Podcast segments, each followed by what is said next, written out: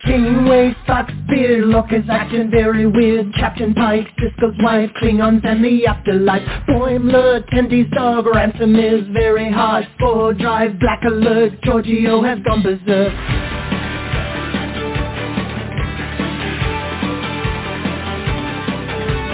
Teacher Batleth, Edward is an idiot. Spock is dead, Worf is wed, Chekov's wearing red.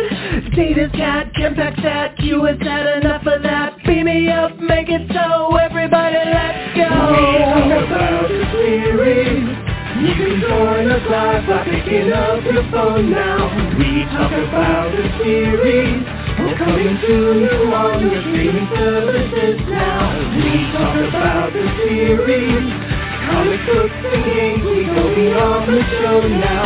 We talk about the series. Come and join us as we sit and chat and we go on and on and on and on. Well, good evening, Trekkies and Trekkers around the globe. It is Thursday, August 10th, 2023. It is 7.30 p.m. Eastern Standard Time. What does that mean? That means if you're listening to the sound of my voice, you can let your fingers do the walking and call Trek Talking right now at 646-668-2433. And you're going to want to do that because we have a very, very special guest who's going to be joining us in a few minutes. We have none other than the awesome Suzie Plakson who played K'Ehleyr on Star Trek The Next Generation. So you're definitely going to want to be a part of that show. Before we get too far, though, I'd like to go around and introduce to you guys my awesome Trek experts, and we will start off in, of course, Las Vegas with our very own Charles. How you doing tonight, Charles? I'm doing good. Uh, weather's a little crazy today. I don't think we hit 95 or so, but we got monsoons floating around. We got got some rain this morning. Might see some this afternoon. And a few of you might be interested in hearing my news story this afternoon, later today, as I do a little bit of a review of Star Trek Las Vegas. Yep, that's going to be fun for sure. And we also have with us from Portland. We don't have our trifecta tonight. We only have a double play with us, but that's okay. We'll start off with our very own Paul, the toy guy. How you doing tonight, Paul? Brother, I am doing great. It's been an exciting week. A lot of good stuff going on. Um, tonight's uh, given the date, we have Strange New Worlds finale to watch after the show, so I'm looking forward to seeing that. I've managed to stay spoiler-free today, which is no small miracle sometimes, and I am, let's just say, special guest today, okay? I'm super excited uh, that we're able to spend some time with uh, a real luminary of Star Trek. So uh, I'm, I'm just excited. I got a big grin on my face, man. What can I tell you? So it's going to be fun tonight. It's going to be fun for sure. And wrapping up our our uh, our dynamic duo, I guess we can call them, from Portland, we have our very own Eric. How you doing tonight, Eric? Oh man, you guys, I'm having a good night. I uh I'm so excited about this episode. This uh this episode we're going to talk about tonight is intense and uh in my opinion very very uh complex and worthy of our discussion. So I'm super excited about that. And then we've got Suzie, uh, which is incredible. So I am just bathing in the glory of tonight's show. Uh, can't wait towel, to get started. I'm just, well, I, it's I always carry a towel, you know. so you know where your towel is. I always know where my towel is. Oh, God, I hope so. I really hope so. but I, like Paul, stayed off the internet today uh, for very specific reasons. So uh, happy to be talking about uh, lots of cool stuff tonight, though, and, and let's get started. Woo! Yeah, rock and So, roll. uh, just to let our listeners know, we're going to be talking about Under the Cloak of War tonight. Next Thursday, we'll be talking about Subspace Rhapsody, the singing episode. And then the following week, we'll talk about the uh, season finale, which is on right now. And the reason why we're behind is because Paramount dropped two episodes on us. So let's not go there. So that's going to be our schedule. All right, now, guys, believe it or not, we have 127,603 downloads of this podcast, which is awesome, and 156,786 uh, followers on our Facebook page, which is awesome. you can head over to our Facebook page, look for the Live Long and Prosper post pinned right at the top of the page, and just drop in there and tell us where you're listening from. Look for a heart next to your name from yours truly, Uncle Jim, and then you want to tune into the next podcast where your name will be immortalized for all of eternity, floating through the cosmos as not only a Star Trek fan, but a listener of Trek Talking. So what more could you ask for? You want to try to catch my attention, though. If you just say Joe from Jersey, you know, you can put some emojis in there. Try to get my attention. So that's the key. Get my attention and look for the heart next to your name, and you will be mentioned in a future fan shout out. So Eric, you want to get us started with our fan shout out? Do I ever? Our very first fan shout out this week is going out to Mr. Sheldon Engelbrecht, who is saying hello to us from Springbok. That is in the Northern Cape province of South Africa, way down there at the tip of the African continent. Sheldon, thank you so much for saying hello to us from so far away. Uh, it really means a lot to us to have support across vast oceans and everything for our podcast and for our Facebook page. So uh, live long and prosper to you, and thank you so much for supporting the podcast. Also saying hello this week to top fan Mark Watson. Mark Watson is saying hello to us from Derbyshire in England, just across the pond. We've got lots of support over there in the UK. And Mark, as a top fan, uh, we celebrate you especially because that means that you interact with us a ton on our Facebook page, and we always appreciate that. Uh, it means you're really engaged. So, Mark Watson, thank you so much for saying hello to us from Derbyshire, England. Also saying hello this week to Werner Straub, who is saying hello to us from near Linz, Austria, sending us a little picture of the Austrian flag. And Linz looks like one of those really, really beautiful cities that I would love to visit. Uh, Werner Straub, thank you so much for uh, saying hello to us and supporting us from Austria. And finally on my list, we're saying hello this week to Sarah Pagsibigan, who is saying hellos to us from Manila in the Philippines. And she sends us many emojis. This is how she got on the podcast, Jim. I see what you're talking about. We got to live long and prosper. We got a cool smiley face emoji. And last but certainly not least, we have a glorious peen flag saying hello to us Sarah, thank you so much for saying hello to us from your beautiful country.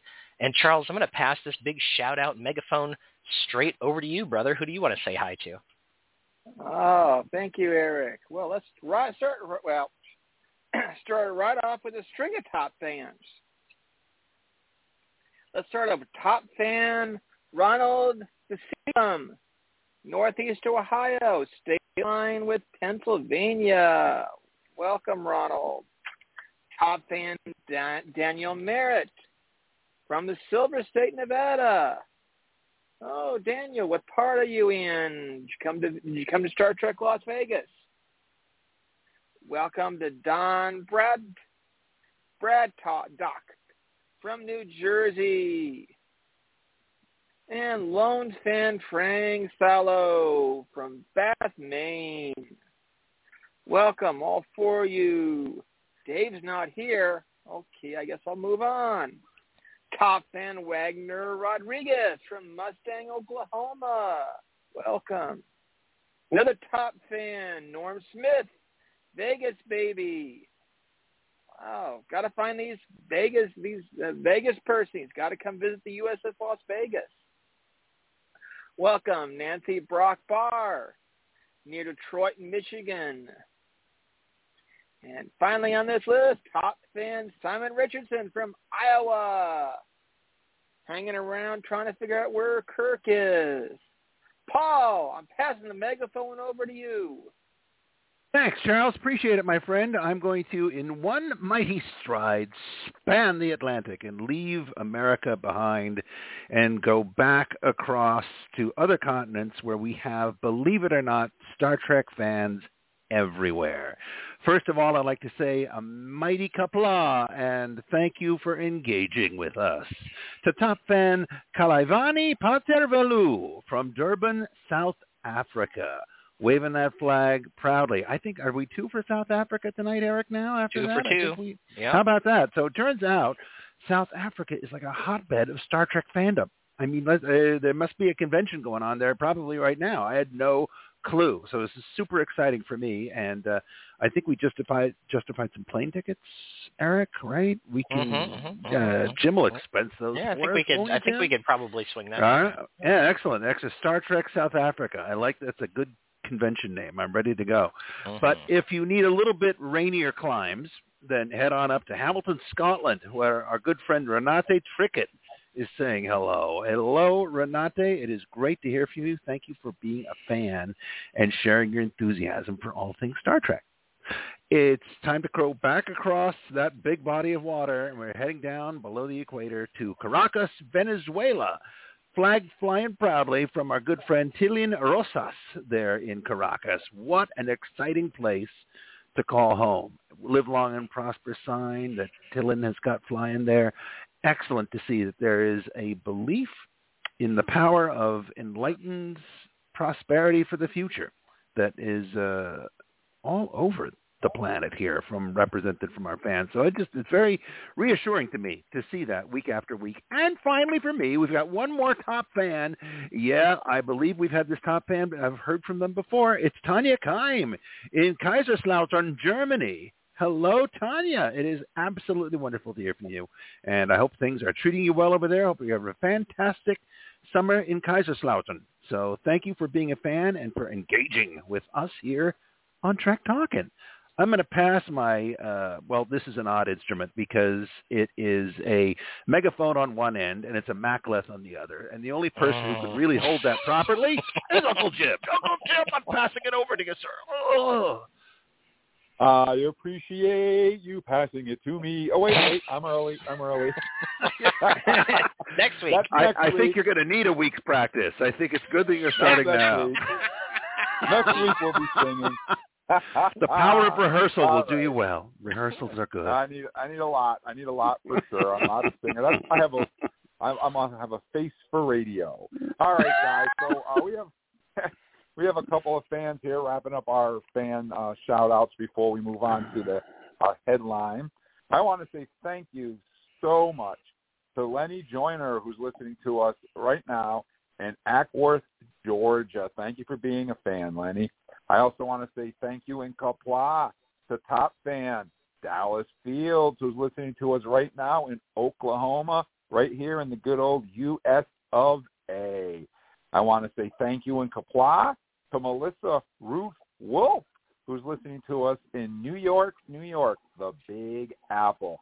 Thank you for being a fan, Melissa. And last but definitely not least, another top fan on our list, Sandra Delgado, who's listening in Sacramento, California, and flashes us the peace sign. Thank you for listening, Sandra. We really appreciate it, and we couldn't do the show without the support of all our great fans like you. All right, guys, are we ready? Are we ready for this? I think we are. We've waited a long I don't know. time. My heart's No, we're pounding, ready, man. man. My heart's We're pounding. definitely I know ready. we're ready. we are ready. So um, I have a little intro that I'm going to read, and then we're going to get right on to our our main event. Uh, we know Suzie Plakson from the four roles she played in three Star Trek series: Doctor Selar, and of course the awesome K'Ehleyr in Star Trek: The Next Generation. She also played the Lady Q in Star Trek Voyager, and Tarrah, who was an Andorian in Star Trek Enterprise. But Suzie's been a theater, TV, and film actress in productions like Mad About You, Love and War, Wag the Dog, Dinosaurs, Everyone Loves Raven, and a whole plethora of others. She's a multimedia artist who's written short stories and poetry, written and performed alternate country rock album, created a philosophical comedy solo show, written and narrated an algorithmic myth, The Return of King Lillian, and produces sculptures large and small in her otherwise unused oven. And of course, with us right now on the line live is the one, the only Suzie Plakson. How you doing, Suzie? Thank you for being with us. Hi, guys. How are you? How is We're the world great. out there? The world of fandom. We're great now that you're here. Aw, Things were a little sweet. blue, I have but- to make uh, one small correction because you said the algorithmic myth. the Return of King Lilian, and I thought it's an allegorical myth, and the allegor- algorithmic myth sounds sort of nefarious, don't you? Mm. Yeah, it sounds So like I- AI has taken over. We don't want that. Yeah, Yeah. exactly. And I'm just so not an AI gal. Anyway, so sorry, sorry to be persnickety, but I just had to fix that so that people aren't like, "Wow, that sounds It's- scary." We're 'cause they'd still be we're still teaching. Jim to read, so it's okay, right? He's he's he's, but he's, doing getting so it. well. You're doing so well, It's, I'm, I'm Jim. old. It's it's my eyes. I'm old. It's my glasses. What can I tell you? Everybody's old, Jim. Everybody's old. Everybody's old. True. I like that. We're all old. We are on this show. We're the old scientists. yes, we're all we're all old. So you know, um, I want to start off, Suzie. I wanted to ask you. Uh, you've been on Star Trek several times, as I said at the top of the show. Uh, So of Uh-huh. all the characters you've played, you know, an Andorian, a Klingon, a Vulcan, a Q, come on, a Q. What was your favorite character to play out of all the ones you've played? You know, I think that I'm more theatrically aligned with the Q than than than the others because she's sort of well, this isn't. She's sort of Endora in Bewitched, you know. She's sort of, you know.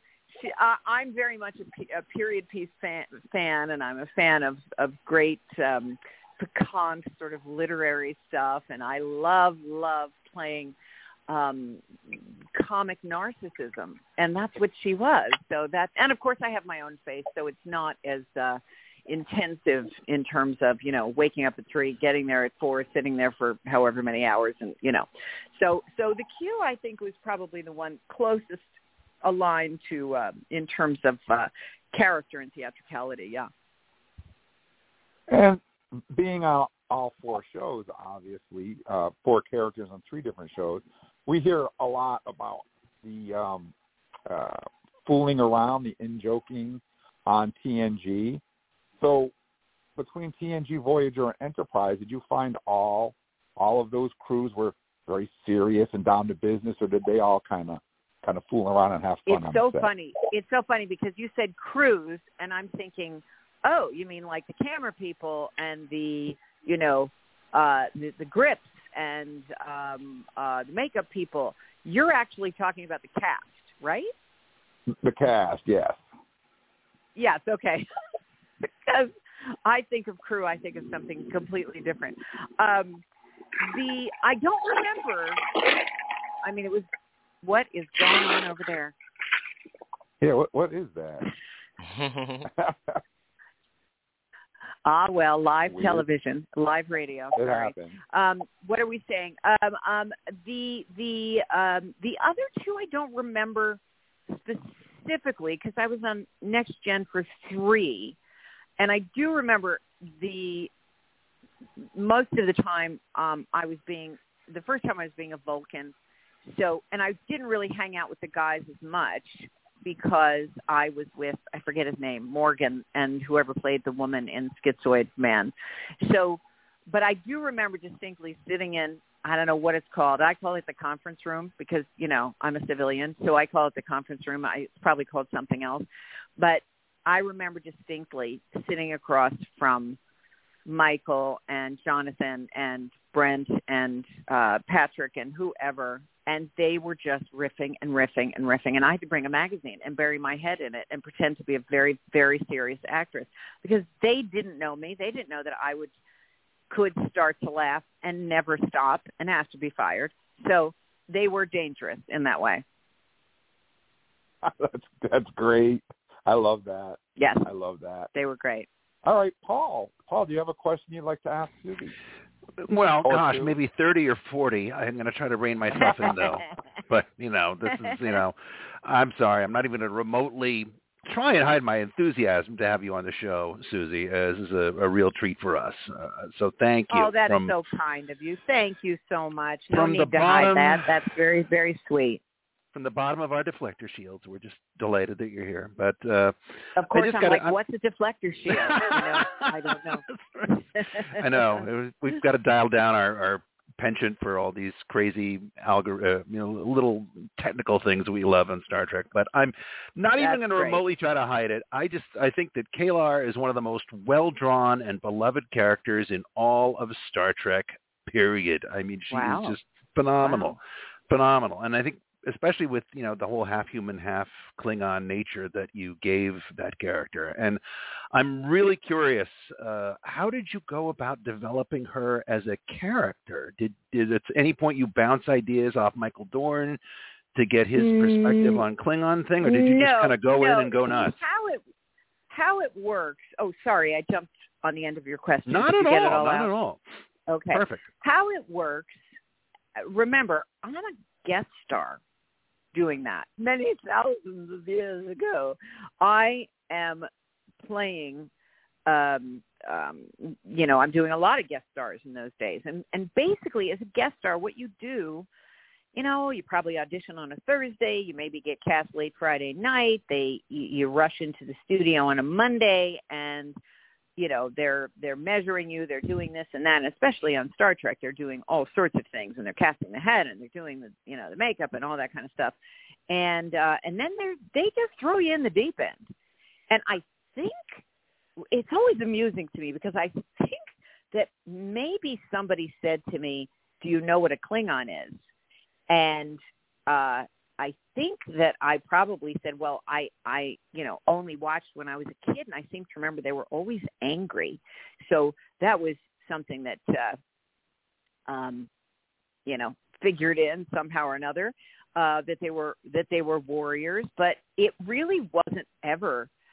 I mean, literally, you get a script, you're on the set, man. You know, you're just doing it. And uh, Wow. what always amuses me specifically is um no one ever said to me which i just think is hilarious. No one said susie do you have any stage combat experience? Now been on stage but i've never done any combat experience. And so um they kind of lucked out that i had a, a, a very short career in tennis when i was about 10 years old to about 14 and then they used it always made me a little frustrated even though she was just a lovely person they used the stunt woman in the far shots. And i did everything she did except two pretty dangerous things that i now no longer recall but no i mean they just throw you in. There is no a lot of discussion and wow. and it, there's just no time. You know they've got they've got that and they've got to get the the, the next episode started so they got to be finished by such and such a time and they have to do so you didn't you have know, a lot of prep time at all it doesn't sound like really. It's just it's Zero. off off you go which is I, I just have to They say just- i mean watching that show i mean i you know because uh, I, I think you first appeared in season two if i remember right? And it's just I'm not, I'm it never never put me on a witness stand without coaching. I have no memory of that. pretty sure it is. But it's it's at that point i was just like this is one of the best characters i've ever seen on the show. I mean period. And it felt like you would probably been building this character for you know a long time. I mean it seems like it's just so well drawn and so expressive Well, and that's you know that's show that's the magic of cinema. That's part of it. I mean, you know, it's just it's um it's something that thank goodness I had a lot of improv experience when I was uh in New York a long time before I got to Hollywood. So I was I was kind of used to every time when you get a guest spot, that's kind of what happens. You can build the character as much as you can over the weekend in your mind, but but trust me, just because it's a little bit like being a temp. So you can bring all these ideas to a set, and if they don't want them, they don't use them. You know what I mean? yeah So you you just do the very best that you can with what you're given and the time you're given, and um, and then you move on to the next shot. Wow. You know, I remember the. Um, I always think of the uh, the the fight coordinator, who again never said. No one ever said, "Did you do you, do you know you know do you know any any fight stuff?" And of course, I I didn't. And um, but I remember he said at one point he was looking at me and he goes, "No, no, you you you you, you, you kind of look like you're being strangled up a tree. You don't look like you're being strangled up a tree." so frustrated. And I said, "You know, I thankfully I don't actually have any con- context for being strangled up a tree. So what do you mean? I mean, he's not a man of words, but I just remember that and and thinking it was just so funny um and that somehow or another I I made it out uh, alive and uh, and having fooled a lot of people into thinking that I was this warrior chick, which is, you know, that's the that's the um for me that's always been the um I would say the fairy lights through the trees that I've chased in terms of acting because you I, I don't want to be who I am. Not that I have any problems with who I am, but it's fun to transform. So, you know, it's just much more on the spot than anybody would think. Yeah. Especially because it's just a guest spot at that point. It's just one shot deal. Wow. Well, I tell you, the results were were spectacular and can continue to be so. Every time I've watched that episode, I'm just in, um, just enchanted by it. And I think you answered my second Wow. question already, but I, I'm gonna I would love to hear I your. did. your- I think you did because you may be psychic, you may have a lot of other powers we just I weren't hip could to. be. I, I- could I'm- be. I'm putting nothing past you. But so when you first got this role, right, and in the very first appearance that you did, and it's amazing. But Which I'm, one are I'm we get- talking about? We're talking about the first- Taylor? Yeah, the first time you played K'Ehleyr, right? In the first the first appearance. Uh-huh. But did they Uh-huh, say uh-huh. anything to you at that point that hey, we're going to bring you back in a future episode and you're going to Oh, give no. birth to Worf's son? I'm guessing none of that No, was no. that all came No, later, no. right? No, no, no, no. And we'll go. We can go to the second one in a second. But first, I just realized something. I want to. I want to quiz you guys. You ready? we're ready. Woohoo! Okay. What is the proper pronunciation of K apostrophe E H L E Y R? One at a time, please. Mm. Eric, this you is, wanna- This is Eric. I'm going to go with K'Ehleyr. That's my guess. Uh, I'm I'm going to Yeah. go. I'm going to go. I'm going to channel my inner Michael Dorn and go K'Ehleyr. Uh, he didn't say it that way, though. I don't think. Well, I But, have an old okay. television. Better, better, better. Go ahead. Who's next? Who's next? Uh, Charles, I would have just gone with K'Ehleyr. Okay, I want you guys to go back to the first episode, and uh, she says, "I am K'Ehleyr." Oh, with the accent at the end there. Yeah, sure. Yeah. K'Ehleyr. I think Yeah. it's kind of fascinating that nobody Yeah, yeah, actually yeah. listened to us. Isn't that? Yeah. It's and because we're funny. so Right? by you. We can't really we can't really focus on Yeah, well- pronunciation. Yeah, but if I said my name is Suzie and you called me Suzie, that would be like No, that, you're You right. know, maybe. You're you're a little right. bit tone yeah. deaf, right? Yeah. I'm Yeah, just for sure. saying, I think that's kind of fascinating. Now, as you guys know, through the audiobook, I call her K'Ehleyr because I'm not going to swim up. I'm not a salmon swimming upstream, so I'm not going to correct it. But when uh, K'Ehleyr appears, she says K'Ehleyr. Just had to bring that little bit of good trivia trivia. to the That's Excellent. I love knowing this. I love knowing this. But uh but yeah, it's uh, it's it's so gr- to me it's just like re- remarkable uh watching you perform uh across two couple of different seasons and when they brought that character of K'Ehleyr back so different, right? Here she is, she's got this massive secret. She's had a son that Worf wasn't hip to and she's been raising him and she's just been strong and independent and it's just amazing. And, and but it's still K'Ehleyr. It's still the same character, but you've been through a lot, and not everything's in the dialogue that they gave you, right? Because it's a short thing. They're moving quickly in that plot of that. There's so much going on with the Civil War and Mhm. Duras and all this stuff. But I don't know. You just really conveyed that you'd been through some stuff, and there's your Well, interactions with. Dorn. It's amazing. That, so uh, it's it's. I will just before I did it. Pass it on to someone else here, but I just, again, just one of the greatest characters for me in all Star Trek that there is. I, I just, you know, Aw. selfishly wish well, I that, had very uh, little to do with it. I just kind of showed up and did my job. so uh, you, you, know, did a tremendous uh, job. I, a lot of fans wish very that, that as moving as it was and just devastating to have your character get killed, right? Because it was one of the most shocking moments ever. I think a lot of us wish that that hadn't happened and that your character well, have gone on you- to have a lot of other things I mean. I don't know which of you listened to the audiobook, but that was part of my little my little Yeah, thing was to create It's wonderful. that um to kind of thank you to um to kind of put a salve on that wound as it were. So Yeah, Um, well, it, it that was really a neat thing to, to might wanna- experience, and I love how Yeah. when I'm not, I'm not giving anything away, but just when I'm listening yes, to you please. I'll doing your- you. You're doing your thing in the audio book, right? You're doing your thing and you're telling Right. all these great stories.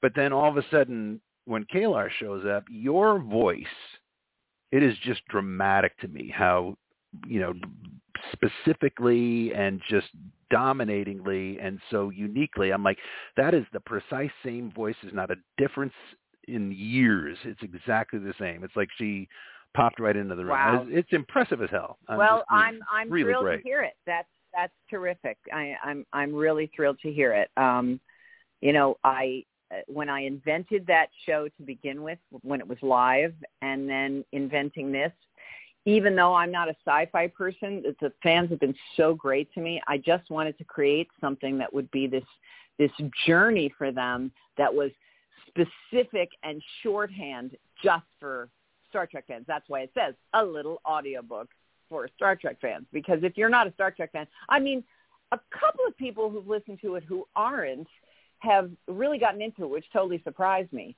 But um, but if you are, um, you know, it was created especially for you. Well, I want to on my uh, list of things to do is I want to track down this book that you wrote as well. Um, this it's because it's The more of a Return of fantasy. King Lillian. Yeah, because you're you're clearly somebody who's just a natural storyteller. I mean, that's it comes across oh, really how kind of you. really really effortlessly and it's just listening to you tell all these great trek tales and just the way you embody a character. You're a storyteller, man. So Well, I wanna- you. I want more. hearing that. I mean, I will say, I'm sorry. What did you say? I stepped on you again.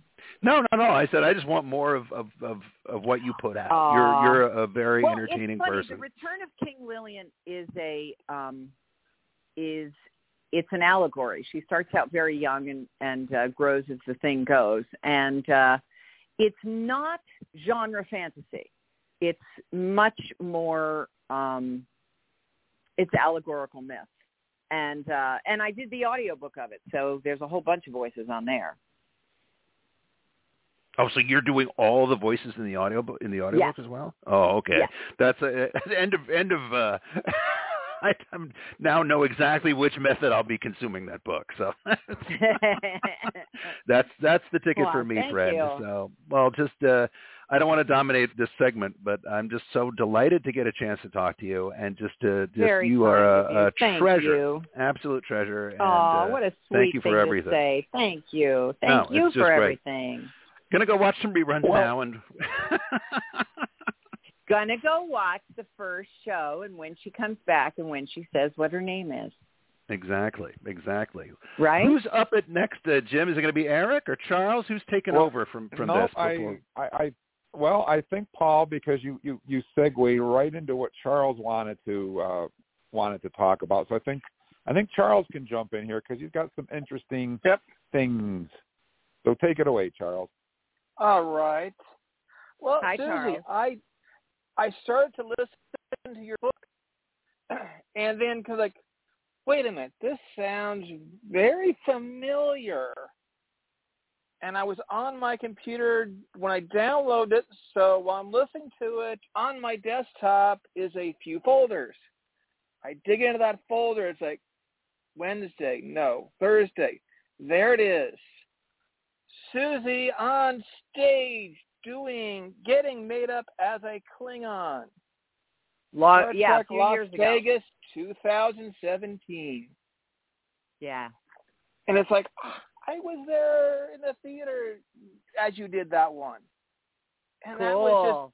uh, fun just to hear the stories then hear stories again as You know what? You're cutting up. out an awful lot. I'm. I, I, Oh. I don't know if I'm experiencing that alone, but you're. You're sorry. You're just chopping in Oh. all in and out. Sorry. I mean, that's Sorry, What I'm, that's a- I'm, I'm. My connection's a little weak tonight. My connection's a little weak tonight, I think. But I'm just saying, I got to actually see that whole thing live, which was Wow. impressive. So to hear it again in the story just was fun. Great. And then Lovely. and then I'm not going to spoil it for anybody. No, don't say I just- anything. I'm going to leap right all I over just you. wa- don't say anything about the end. But of I it. just want no, but I just want to thank you for what you said you did with the Star Trek experience. I'm You're part most of welcome. the- It was I was very, very, very glad to do it. Very glad to do it. I'm- I mean, I'm uh, yeah. Go ahead. I am part of a fan club here called the US Las, USS Las Vegas, and Uh-huh. two of our founders worked at the experience, At and that's where our Experience. club start, and that's where our club started. Oh, interesting. You know, So it's funny. I get very sort of um and I was, maybe you remember this, I don't know, but I I get very uh, mama bear about the fan experience, about protecting the fan experience.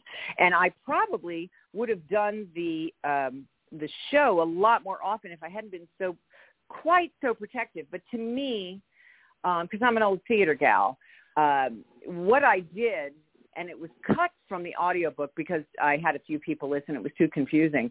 But I had K'Ehleyr make everybody take an oath of secrecy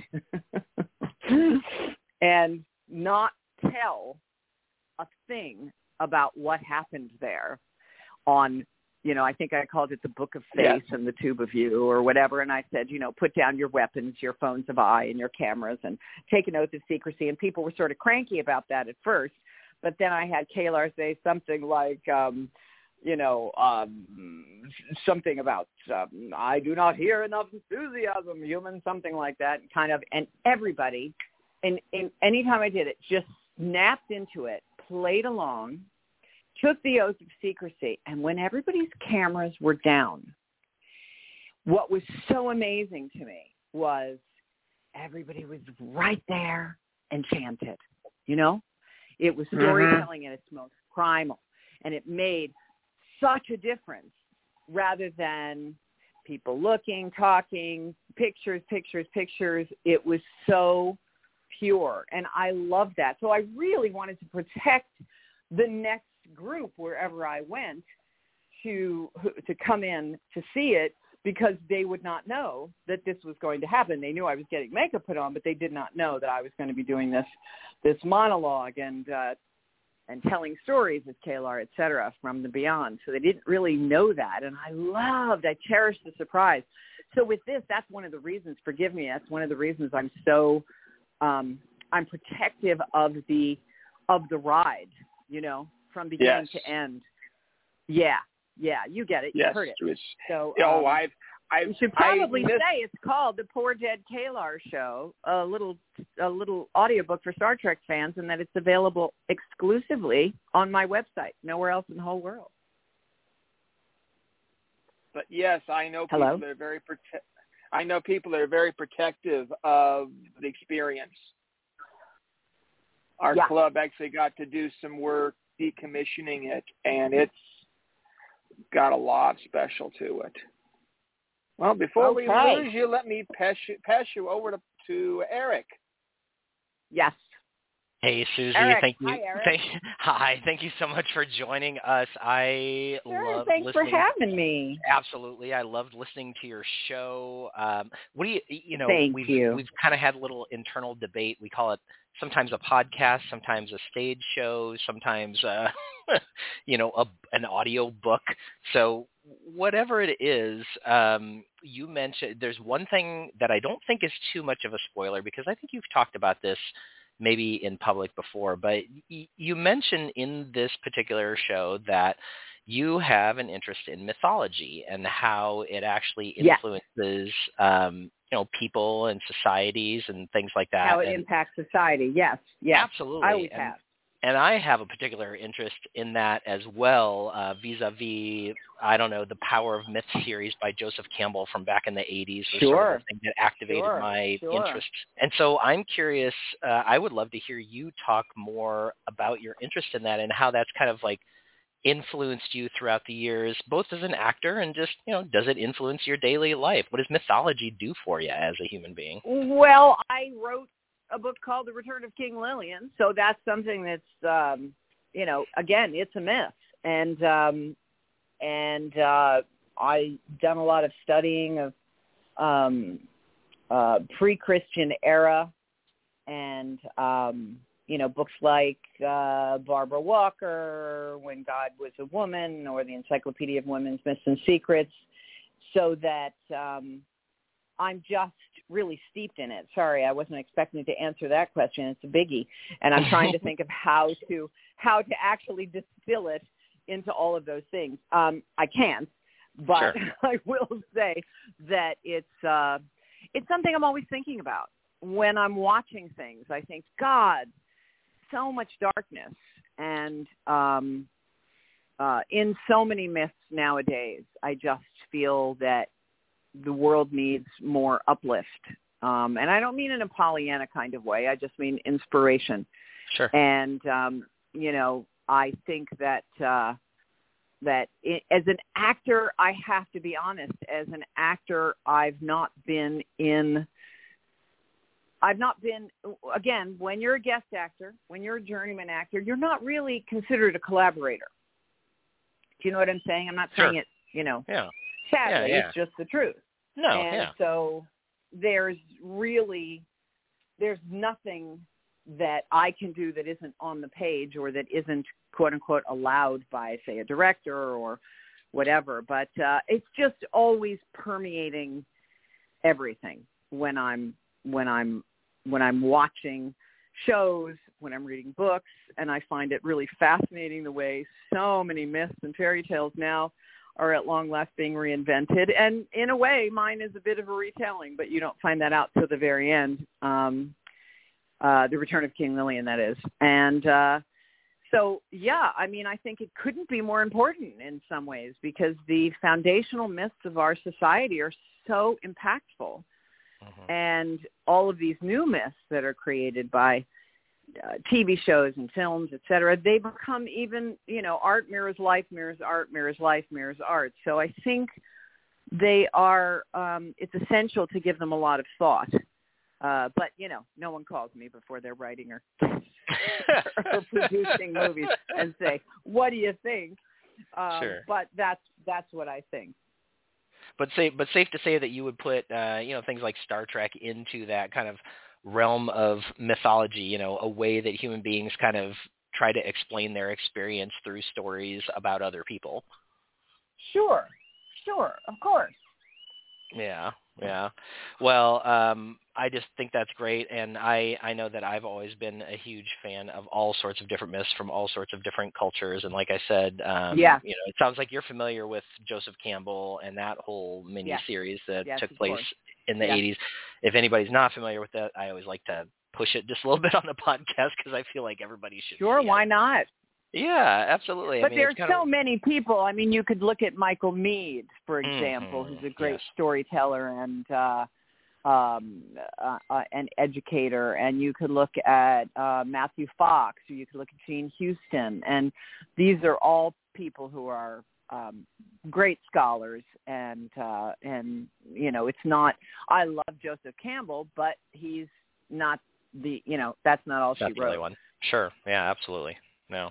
Well, fantastic. Thank you so much for taking the time to talk about Thank that. you. Yeah, absolutely. So, uh, Jim, I'm Sorry, I couldn't be more eloquent. I was I was I- looking at the questions before, and I thought, well, that's a that's a that's an epic question to fit into fifteen to thirty seconds. But Well, it's it a is. good it one. is- it is. But you know, Suzie, I'm always interested in what makes people like you tick, right? Because we sort of get to know you through our your characters that you portray, but we don't really which get to know really you personally. getting to know me if you think right about it.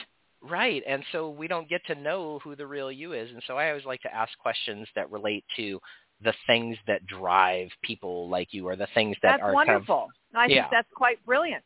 I mean, Yeah. for me, I think if you saw anything truthful or, or deeper, you might go to my website. You might go to the um, to my official Suzie Plakson page, which I've uh, sort of taking a bit of a break from for a moment to live some life. But um, you know, there's there's uh, all sorts of uh, um, little writings I do on there called Little Brushes with Great Artists. I have uh, I put out music, things like that. kind of hmm excellent So many, many different things. yep Yeah. Yep. And again, I'm going to just push it and be annoying, but I have to because uh, that's where the that's where the audiobook is, and it's the only place that you can get it. You can't get it on Audible, and it's only twelve dollars and twelve cents for thirty five minutes well worth the price of admission. I was happy to pay it. I'd pay it twice if I could. Um, yeah, I really Aw, enjoyed sweet. it. So That's so yeah. sweet, Eric. Thank, Thank you. Yeah, absolutely. Thank you so much for joining us. And I better pass this thing along to Jim before we lose you. So Jim, take over. Okay. Yeah, I think uh, David is Hi, Jim. uh, joined us late, and uh, I think David Who? has a question for Suzie. Don't you, David? See, see, what's so fascinating to me is you. The, I never heard that. I never heard Eric's name before this or David. So, so that's what we're talking about. Improvising. Go ahead. It may it may work out. It may not. Go ahead, David. Hi. Hi. Hi. Yeah. Thanks for being on the show with us. Sure. Um, Thank you for having me. Yeah. So I just had one little question that I was really curious about. Um, so, out of all the actors that go through TV shows or movies and everything, um, a lot of times actors don't really like to watch themselves on TV as themselves. So I was I'm one wondering. of those. Oh, okay. That's that's all I needed to know. Is that was that your question? Am I one of those? Yeah, Yeah. hate it, hate it, hate it a Oh, lot. okay. And one of the reasons I hate it is because, like, I was on a show. I don't know if you guys are aware. I was on a sitcom called Love and War, and I played a sports writer. I know nothing about sports, but I played a sports writer. Again, the fun of acting. And for I was on that show for about three years. But I basically hated to watch it because, um, you know, it, it's it's one of those things where you would go, oh, is that why that punchline's not going to work? You took it from that angle. You cut in at that moment. So because there is no control as an actor, as a journeyman actor, as pretty much you know any actor in anything, unless you're producing and unless you're part of directing and whatever, you don't get a set. So um, that can be really frustrating for me. So I just decided early on that it was just best for me not to bother and uh and I would just be peaceful if I didn't see it and I've sort of stuck to that. The only time I rewatched um the K'Ehleyr episodes was before you know when I was kind of dipping in and steeping and and wanting to concoct this uh concoct this stage show. Interesting. Cool. That's all. That is all my questions. So I guess I'll pass it back to Jim. All right, Okey-dokey. excellent. So, I, I just uh, wrapping things up, Suzie. You mentioned directing. Sure. So, no, I have to ask this next question. Uh, Two Takes Frakes directed the episode reunion. Uh, what was it like having Jonathan Frakes as a director? Uh, I have not much memory of it. I'm sure he was fun. Um, I don't really recall it, to be honest with you. Um, I do remember one specific one specific moment. Um, they were filming me, and I was dead. And he said, "Now I had never been dead on screen before." And when he called action, I burst out laughing because I was dead. Like what action are you going to get? It should be non-action. Very low action. right. Little action, no action, next to no action. I just thought it was hilarious. Well, they were not happy. They were not happy. Who is this chick, and why does she think this is so funny? But comedy is and and uh, music are my are my muses, my home muses. So there was just no way I couldn't. Uh, I'd never had anybody called action to it to to me as a corpse before. So I thought it was funny. They should probably instead have been yelling traction, right?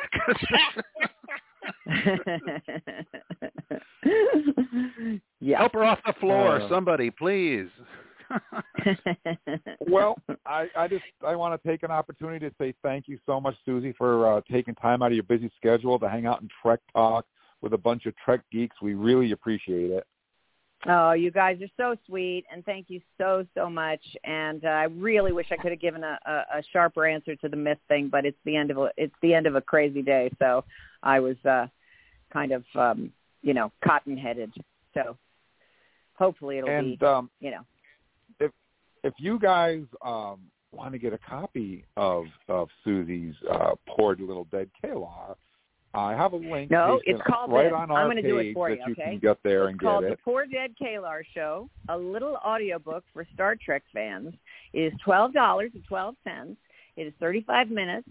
and I tell a whole bunch of Trek tales through my through my um, my journeys through the different characters I've played, and it culminates in the return of K'Ehleyr from Beyond the Veil. And uh, it's twelve dollars and twelve cents, and you can find it on SuziePlakson.com. So there you go. How how'd you like that? I just did your commercial for you. that's that's right. But I also have a link on our page for you guys. If you go to trektalking.com, you will find a link that will take you right to Suzie's page, and you can oh, pick it God up there. Oh, God bless so, you. What a sweetheart. Thank you. That's very So- kind of you. so- Much appreciated. so there's, there's Much two ways that appreciated. May it may it bring a lot of joy to a lot of Trek fans. That was my hope too. So I, I just wanted to say thank you and Qapla' for taking time out to join us. we really appreciate it. Thank Sure. you so, so much. Thank you guys. Take care. Be well. Happy trails. Bye, Suzie. Bye, Thank you. Suzie. Thank you. Bye. Bye. Thank you. Bye, fans out there. Bye bye. Thank you. Bye-bye. All right, guys, that was the awesome Suzie Plakson, who, of course, plays uh, many, many awesome characters on Star Trek, K'Ehleyr being my favorite. Um, so please head over there to trektalking.com, click on the link, and go go over and pick up the audio book. All right, guys. Well, it's time to talk about two weeks ago's episode. I think that's it, right? Under the Cloak of War. I put a post up on our Facebook page and asked you guys, our Facebook fans, to score the episode on a scale of 1 to 10. And Eric, what did our Facebook fans have to say about Under the Cloak of War? Well, Jim, it's looking pretty darn good this week. Top fan Dorothy Ann Ferguson said 10. It is amazing that doc- Dr. Mbenga can function with his PTSD. His story is heartbreaking. He's such a gentle soul who did such a horrific deed. Top fan Bobby Chokolov said a 10, great depth and an excellent foil to the last episode, which was more comedic, which I also liked very much. Top fan Kathy N. Donnie Wall said, amazing episode 10 with an exclamation point. Thought-provoking. It creates tremendous empathy for those who suffer from PTSD. Top fan John McCann said, a 10. After a couple of comedy slash light episodes, this one got back to what Trek is best at, dealing with moral issues. Reminded me of Duet from DS9. Lee Wheel gave it a 15, which we will just average right back down to a 10, but thanks, Lee. It was excellent, intense, interesting, and I really love the relationship between Mbenga and Chapel, and now we understand how it developed. Acting and direction were stellar. More, please. Top fan Craig McKinnon said 10. Excellent episode and very dramatic. Ortega should be given an Emmy for her role.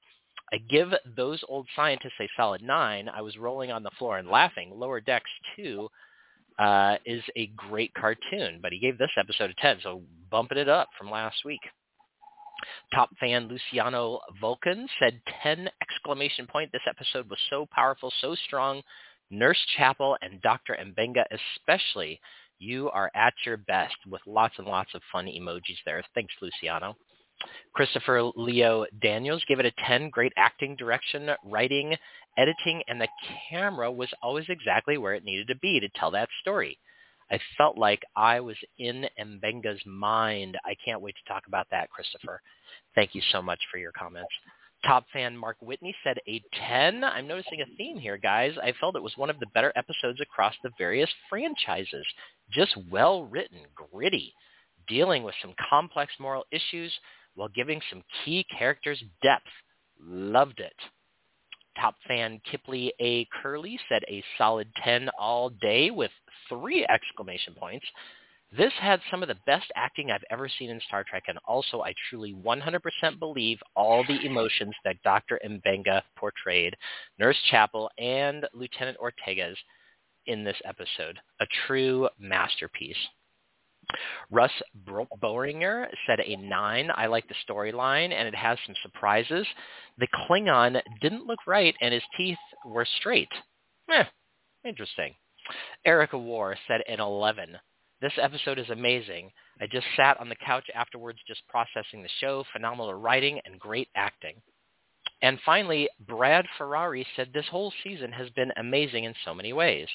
Every episode is wonderful in completely different capacities. This was a 10. Babs and Jess created such a depth of connection and bonding that is beyond realistic. Great twist at the end. Phenomenal show. Guys, I'm pretty sure this is the very first time that we have ever seen a fan score on an episode of a decimal that Paul will absolutely hate, 9.9. wow, that's like the fastest warp speed you can go. It's the fastest warp speed you can go because you can't get to 10. So, uh, I, man, I would love to know. Do we have some? Uh, we have some lower or some uh, cadet training here, Charles? Let's cover that. What do you say? Yep.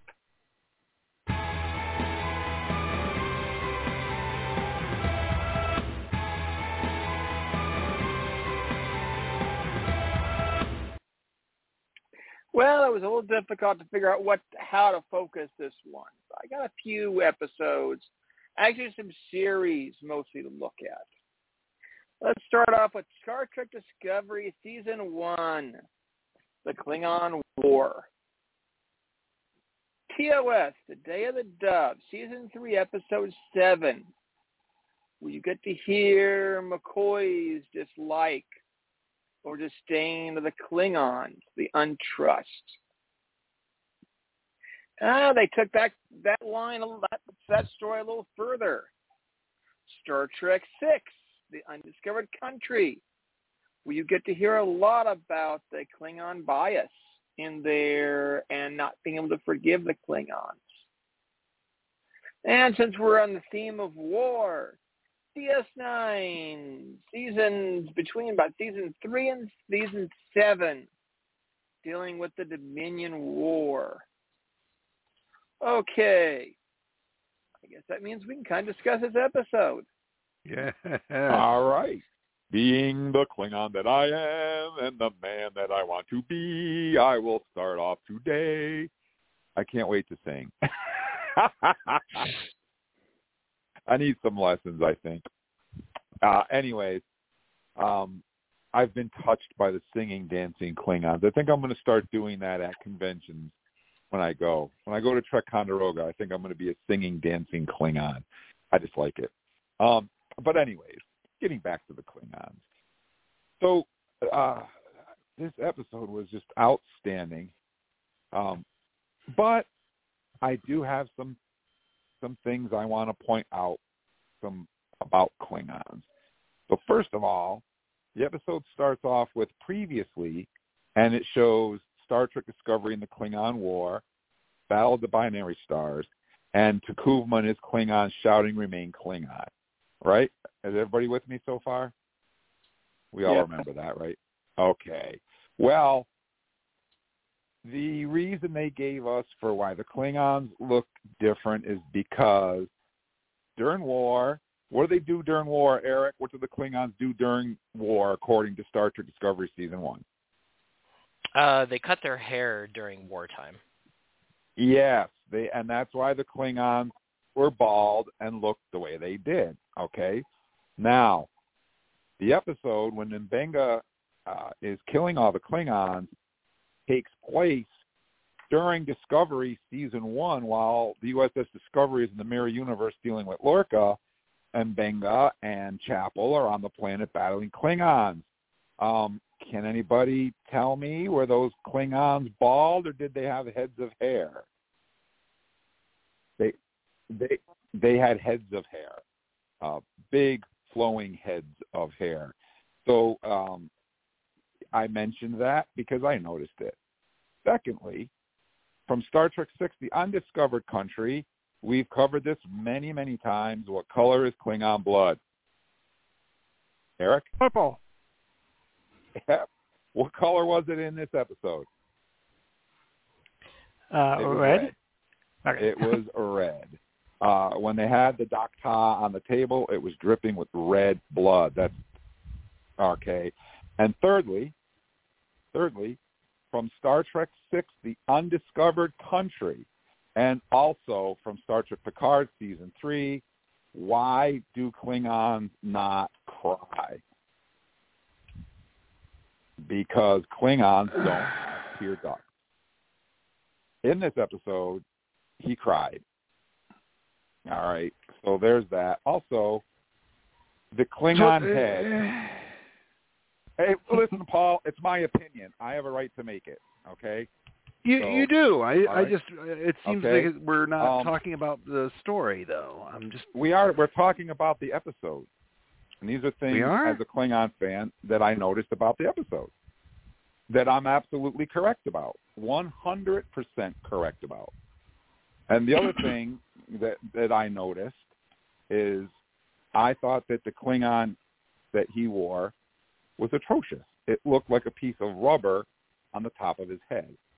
It it didn't look right. It had no texture, didn't match his skin tone. It just didn't look right to me. So that's my opinion of, about what was done in the episode. But but pointing those things out, I loved the episode. I thought it was outstanding. It was it was one of the best that we've seen so far. Well, we'll get to the singing one next week, but um, I loved I loved it right through to the end. And Benga Chapel, and let's not forget um, um, uh, Ortega. Buck there. I forgot. What's his name? Buck. What was the guy's name? Oh, the Klingon. Buck. Howard. Howard. Yeah, that's it. Oh. How can I forget his name? um, he's been on what? This is his fourth series that he's appeared on. So it was great to see him back again. And this was kind of like a MASH unit, but in Star Trek. You know, they're on the planet, they're under war, they get their wounded, they deal with it, they fix them, they patch them up, they send them back. Um, that's something we've yet to see. We have, haven't really seen on Star Trek, so that was really awesome um, to see. And um, a brand new starship too that we saw the, for, Mhm. for the first time at the beginning of the episode. That was very unique. It had one warp engine, and it was kind of pointed, like a piece of cheese. Or a beak. Can't remember. The, or yeah, a beak. That's more like it, a beak. So um, anytime we see a new starship, that is really awesome. And um, yeah, overall, I just I I enjoyed it. I and the ending. What do you think about the ending? I mean, we we don't have to worry about spoiling it because it's two weeks old. But that ending, um, I I saw that on on Facebook somewhere that they actually had an alternate ending for that episode, Hmm. and they chose to go with the one that they put in the episode, which leaves it, um, you know, up in the air. It's up to the viewer. They don't actually show what happened. It's covered by the the the, the screen, whatever that's there. So it's up to you as a viewer. It's, you know what actually happened. Who's zooming who here? And um, the director said they actually filmed the scene to answer that question, but decided to go with that one. So, yeah, that, that's what I thought. And a Klingon, th- this guy was was a coward. Basically, he ran away. He hid. He fled the battlefield and became a hero, which is kind of anti, you know, Klingon ish for him. But at the end, um, I guess he got what he deserved. If if indeed it happened the way we were led to believe. So I, I thoroughly enjoyed it, um, and my score is going to be a ten for this episode. So who wants to go next? Go I'm happy Paul. to go. I'm happy to go. Yeah. Paul? I mean, I. Can you hear me? Okay. Yep. Yeah, I'm sorry. Carry that was ver- That was very odd. Okay, yeah, I'm happy to go. Um, I thought this was a tremendously well done episode. Um, right from the gate, um, a lot of times you have these sort of awkward beginnings, and this was like a Swiss watch as far as the opening scene of this episode in terms of like what's going on, what are the stakes, how is this, what is our situation, and oh God, what are we dealing with? It was like just incredibly well cut together, and it set this incredibly fast and in a way that just immediately hooked you and made you want to know more. Introducing Ambassador Dak'Rah the way they did, I thought he was outstanding and a really good, unique uh, take uh, that isn't, you know, just the a cookie cutter look at like what the Klingons are like. He was way more complicated. He was ambiguous. He was morally gray. trying to be likable and trying to fit into the world of the Federation. He's positioning himself as a peacemaker, but there's a lot other stuff going on there. Very realistic. The best science fiction should be able to create analogs and corollaries to what we see in the real world to hold a mirror back up to, to what happens in real life. And I think that that character does this extremely well.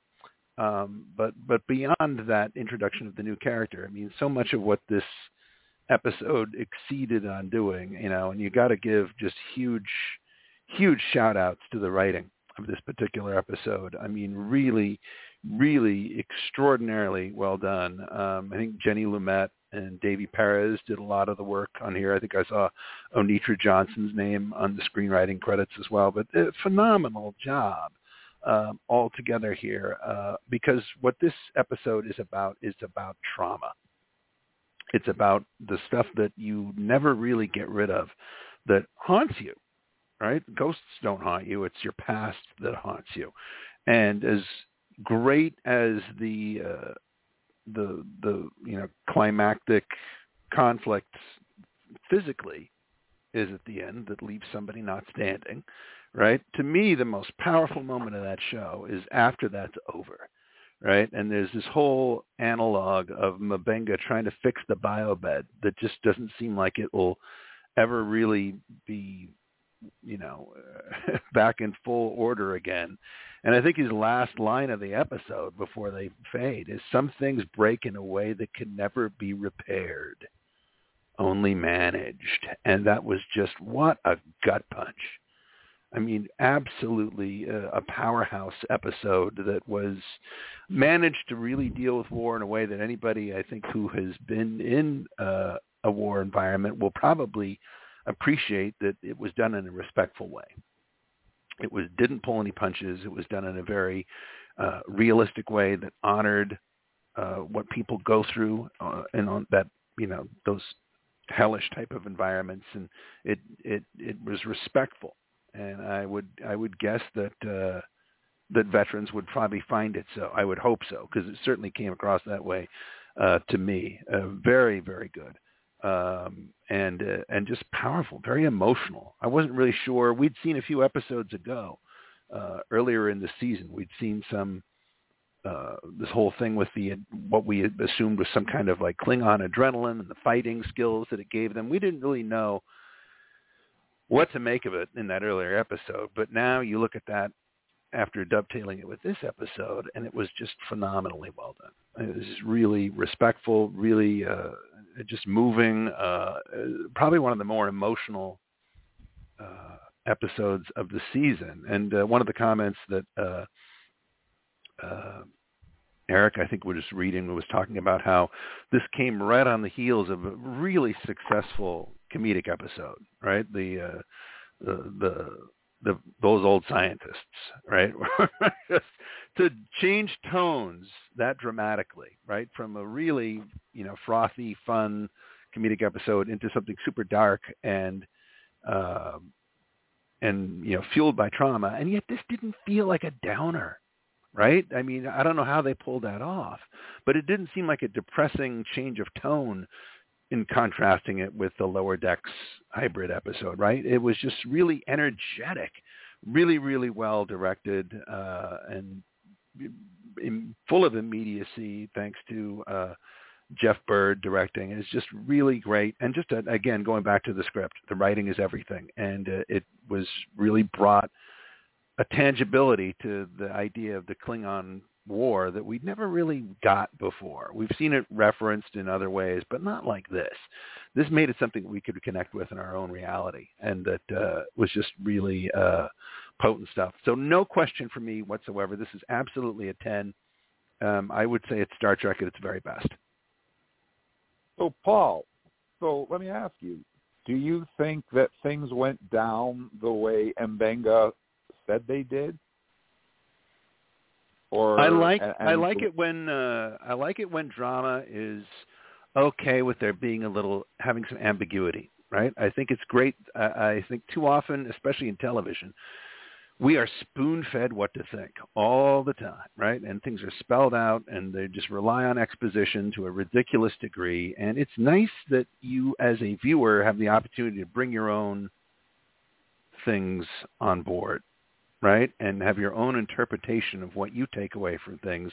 I like the way that they staged the ending so that it wasn't 150% clear, right? But you knew. I think you knew what happened and you know I just think it played really really well. So I think uh, it acknowledged that is a haunted guy and he did some dark stuff, but what he did I think was necessary for him to survive. And he had seen such horrible things. Dudes, they did not shy away from showing the grotesque tra- physical trauma that the soldiers from the Federation have endured there on that planet right? I mean, whenever you hear the line, like I, I can't remember the exact incoming line, transport. Yeah, incoming tr- transport. I mean, you hear that like, thank you, Eric. You hear that like five or six times, and whenever you hear it, you as a viewer become like almost traumatized. It's PTSD. Like, oh, yeah. Yeah, you're like, oh God, not now. What am I going to see? Oh no, no, the transport's coming in. Oh crap! I mean, you're just bracing yourself for the worst, and then they show it, and it's really bad. You're seeing amputated limbs. You're seeing people just, you know, torn apart. Uh, it's awful, and so you really get why M'Benga is feeling the way he is, right? And and and Chapel, right? It was just this, you know, greenhorn thrown into the middle of it and just has to deal with it and cope. I mean, she does a great job. I mean, they they you know they work together on that. I think quite a bit and uh, and and really managed to tell a, a depth story. So I'm you know, I, I like the idea that everyone brings their own interpretation to to it at the end, Jim. I think uh, it's hard to avoid a dark interpretation though, because of the way Babs well, played it as M'Benga. I think really dark. The the scene where Pike walks into the sick bay and Pike kind of, I think Pike has an idea in his mind and he comes to talk to him, and they they have that conversation. You've known me a long time, but you haven't lived the life that I have lived. And when M'Benga says to him what if I told you that he killed children? Would that change anything? That whole conversation between him and Pike at the end I thought was outstanding because Pike was like, well, we don't have the right to be judge, jury, and executioner. We have a, a system in place. And, you know, M'Benga says, well, he gave the order. And I thought that was, you know, I wasn't expecting that at the end as to be yeah. the final conversation. It was just, you know, uh, Pike and M'Benga really played well off of each other in that scene, and you were still left like, well, I don't know. But you're right. You you can interpret it the way you want to interpret it, and what was because it, right? it reinforces it, uh, it reinforces M'Benga as a character, right? Because his whole through line with the way he played it is, you can't really know unless you were there. No one can ever right. really know. I mean, I've heard soldiers say that, right? You, I can tell you a story, but whatever. But unless you were really there, you don't really know. And I mean, and I think the way he played it, that comes across, and keeping it a little vague and not spelling everything out. I think that's great because we don't really deserve to know because we weren't there ourselves. We got a horrible glimpse of it. I just think it was a beautiful balancing act and just great choices made between the writer and the director and the actor. Just you know, that's what collaboration should be. This kind of episode, and I think just uh, they've managed to. Gosh, I mean, and wait till we talk about it next week, so we don't want to jump ahead here. But they've managed to adroitly balance and jump between so many different tones uh, on this season, right? You know, and remarkably successfully for the most part, I'd say. Um, there have been a couple episodes that weren't as, you know, not every episode's going to be a huge success, but the overwhelming majority of them have been, especially on the second half of this season. The second half of this season has been remarkable, and and this episode in particular is just like one I think fans will be talking about for a long time. So it's it's pretty harsh, it's pretty extreme, um, but and and Babs is, is just uh, a treasure. He is just so good. So I absolutely loved it. Ten, ten, ten. Well, Charles, you want to jump in next?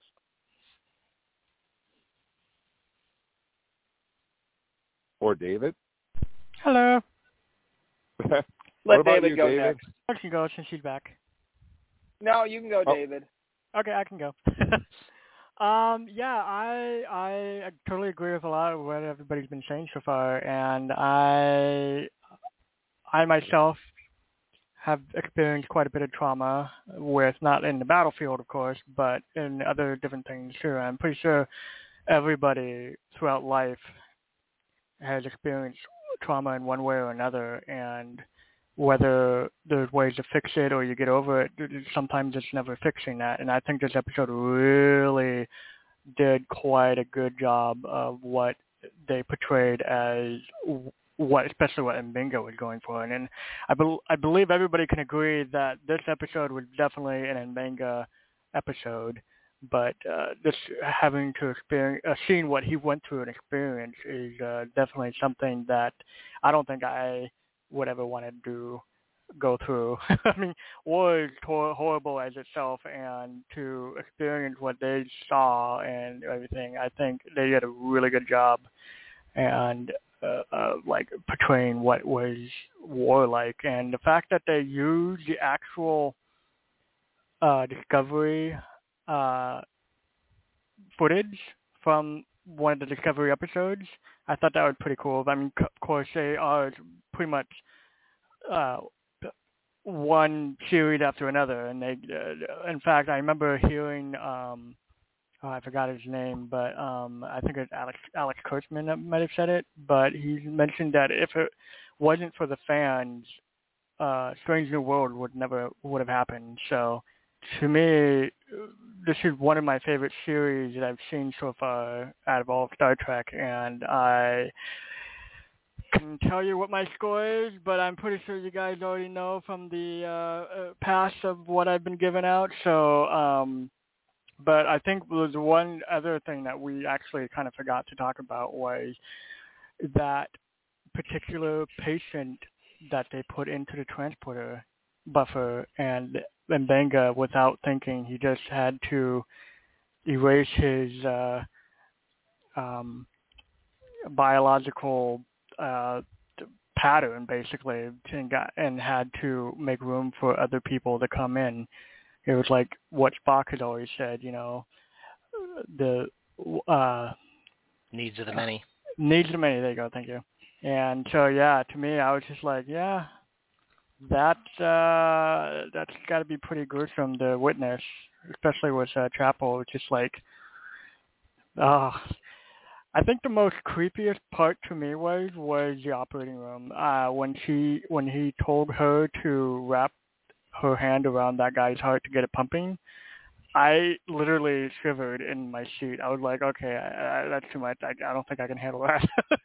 but I just kept watching because I was intrigued. I was like, okay, what else is going to happen next? And then the blood splatter. I was just like, wow, this is this is getting a little uh, intense. And so, yeah, I think this is definitely one of my top five favorite episodes that I've seen in Star Trek so far. And uh, I think you guys already know what I'm going to give, and it's going to be a 10. But uh, yeah, I guess I guess we're going to pass it on to Eric.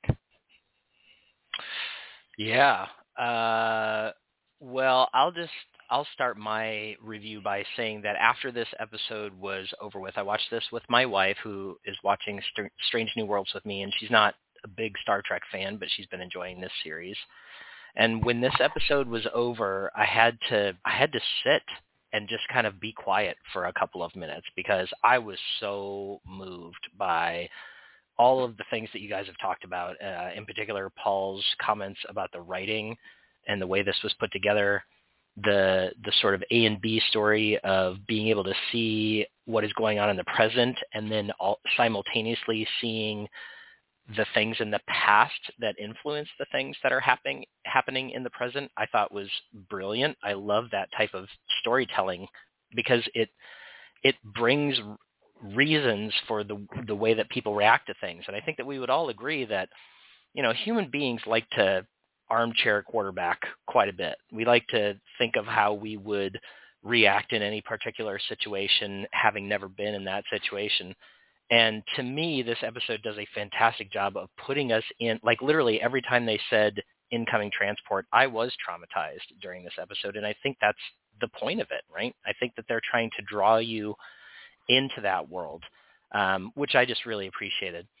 But the the I guess the thing that is a question that we haven't talked about yet that really I bring out of this episode. Um, I believe at the end there, Mbenga has a bit of a monologue, and he talks about people paying, people paying for what they do. And I think that that's such a fascinating concept, honestly, because you can look at it, you know, uh, if somebody like hurts your kid, does that person deserve to be hurt back? Um, if somebody kills someone, you know, does capital punishment uh, apply, and does that person then deserve to die as a result? Clearly, in this episode, the trauma that Mbenga and Chapel also, but it, it is primarily an Mbenga story. Clearly, the trauma that they are subjected to during the episode breeds, I think, within Mbenga this attitude of yes, people do deserve to pay for what they've done in the past. But we here we have this Klingon ambassador who even you know Ortegas is very suspicious of, right? She says, "I know Klingons." Like he's just he's just trying to get uh, you know to our secrets and all this kind of stuff. But I think this episode does a fantastic job of showing how this Klingon is actually really trying to make up for some of the things. Like he did kind of have a you know, what we colloquially sometimes call a come to Jesus moment where he just was like, oh my gosh, now I totally understand where I was wrong and I want to do every single thing I can in my life to try and make up for it. So, so was Mbenga right? Did the Klingon ambassador deserve to die, deserve to pay, in Mbenga's words, for what he did in the past? And to me, I there, there's this like when when Star Trek is at its best, it doesn't answer that question. It leaves questions like like really really hard moral questions like that up to the viewer to decide for themselves. And I thought this episode did a great job at that, particularly with that last scene that we've talked about. Right? We, nobody really knows who who shot first, you know, so to speak. Um, I personally think it was absolutely Mbenga. I think it's very clear that Mbenga attacked the guy, but I could totally see an argument for the contrary. So yeah. uh, I, I just really, anytime that an episode makes me kind of leave with a feeling of, oh my gosh, I'm not sure what the right answer was, and it makes me sort of pause at the end, I think it's absolutely brilliant. And if we yeah. went up to 11, I would turn my amp up to 11 on this one. Um, Yeah. I thought it was, it was just, yeah, Paul, what do you want to say?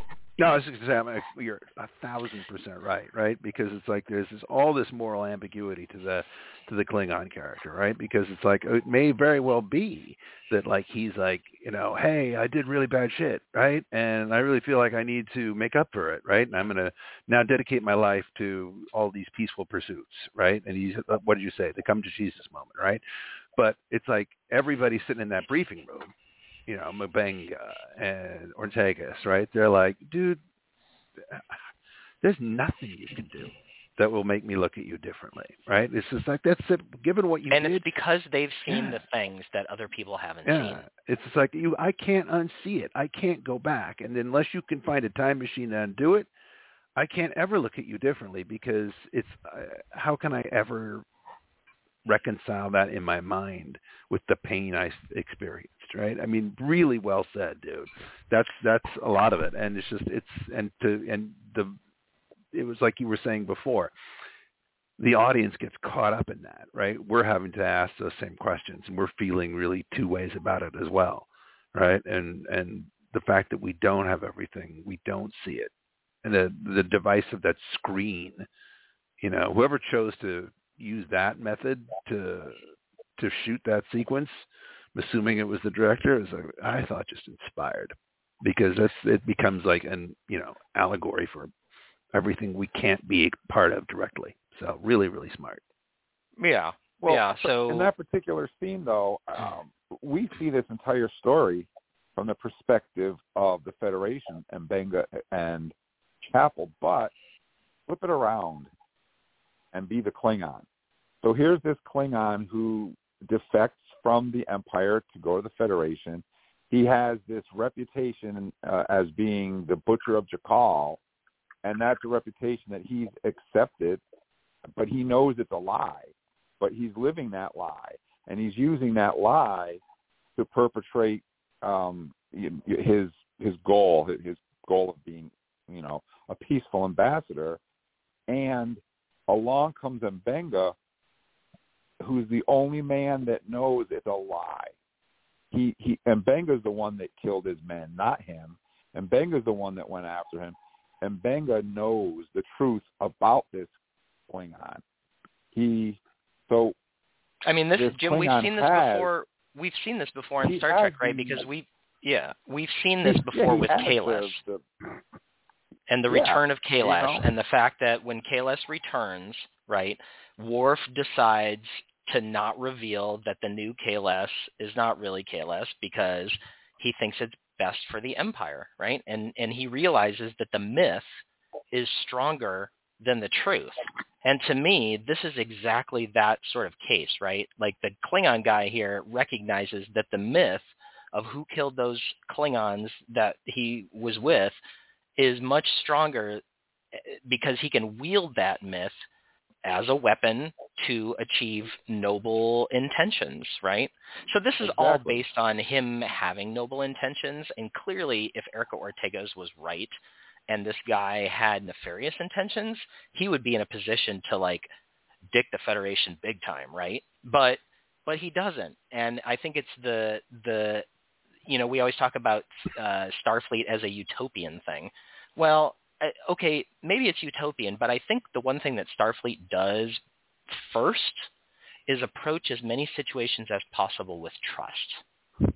They approach every situation, if they can, with an open hand rather than a closed hand and distrust. And Pike and the whole gang, except the people who went through the war, were able to do that in this episode. But then the people who were in the war were unable to do that. And to me, that's one of the many brilliances of this episode is showing that continuum, both ends at the same time, and showing how they can coexist and and define like the truth about this whole scenario. So, like I said, not not to belabor it, but an absolute 11. This is the absolute best episode all season that I have seen, and it is. Um, I think David said top five all time.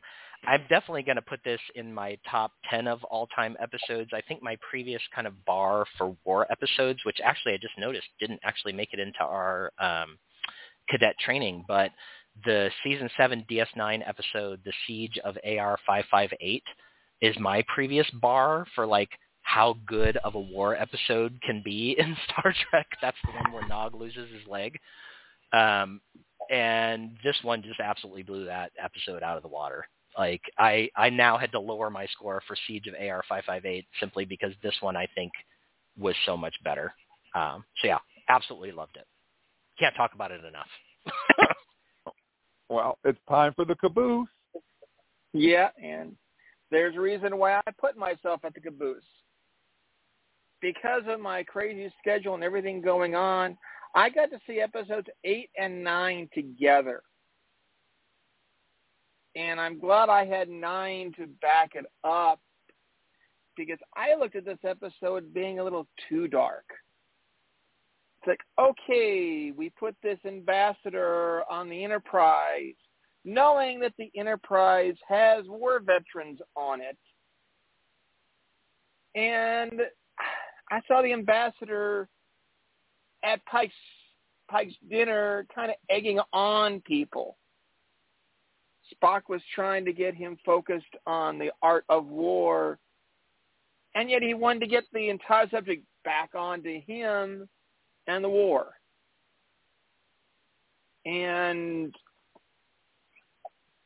I think I agree with Ortegas is not completely trusting this guy. I also worry that on the end that we know a mega Omega comes back to TOS, and yet we were upset with the killing of a character in Picard and the character getting away with it, getting away with murder. And I kind of just was a little funny with this one. And so I'm going to bring our score down just a little bit with an 8. giving us a total of a 9.6 for the group. Hmm. All There you Well, 9.6. there you have it. That's that's not not too shabby, huh? Can I add something? Absolutely. Um, at the very end twist, did I just wanted to know if anybody here uh, knew about that twist, or was that a complete surprise for everybody? You mean that there would? Did we know that there was going to be a twist? Like, no, well, not just that, but I'm talking about like, did everybody know that the butcher of Dagar was it? Did everybody knew that that was a Klingon, or was it Mbenga? Well, it- it was in Mbenga. No, no, no, but did everybody knew about that throughout the whole episode, or was because to me that was a twist. I just wondered if anybody else. No, I think it was intent. I think it was intended to be a twist, and anybody who saw it ahead of time would have just done so through sophisticated watching. But yeah, I, I think it was intended to be a twist, and I found it a twist. So Yeah, I don't think that that uh, that was uh, some sixth sense level stuff. I mean, Yeah. that was just you know is really well well you know maybe going back and watching it on a second viewing we might get clues, but it was I thought extremely well hidden. I was we I think I was just stunned. You know, Well, and a nice- just- but it explains a lot when he says it. You're like, oh shit, that, It's that true. makes all these other things make sense. Well, Like, and a oh, nice man. dark understory that sort of validates the opinions of people like Erica Ortegas, who just didn't trust the guy. Well, you know, it turns out he is being, uh, you know, he he is practicing subterfuge, but not in the way that she thinks he is. Right? he's just he's masking himself as the butcher, uh, but he's really not. Okay, Yeah, so and it's just it really you know it's it's it's a nice twist because it uh, it does it's you know the whole theme it doesn't pull its punches it's like Yeah. it's it's it's the it's like okay like you know here we are like Eric said we're gonna this this one here this takes it up to eleven and then after we've learned that twist you go even further Yeah. and do the whole scene in keeps sick bay.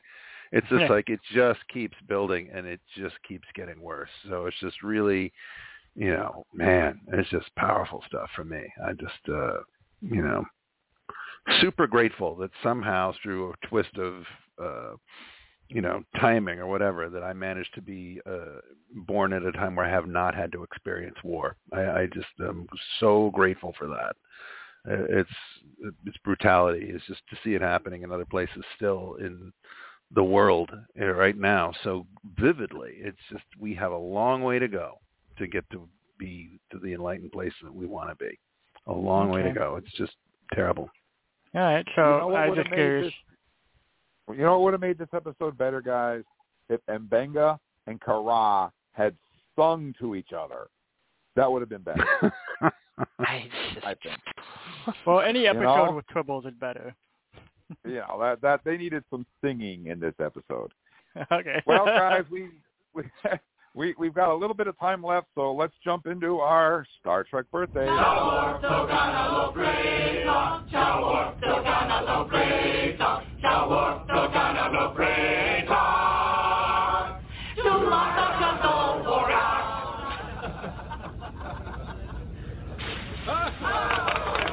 That was not a Klingon song. All right, guys, this is the part of the show where we do our Star Trek birthdays, but we always start off by remembering those members of our Star Trek family who, sadly enough, are no longer with us. And for that, we turn to Eric.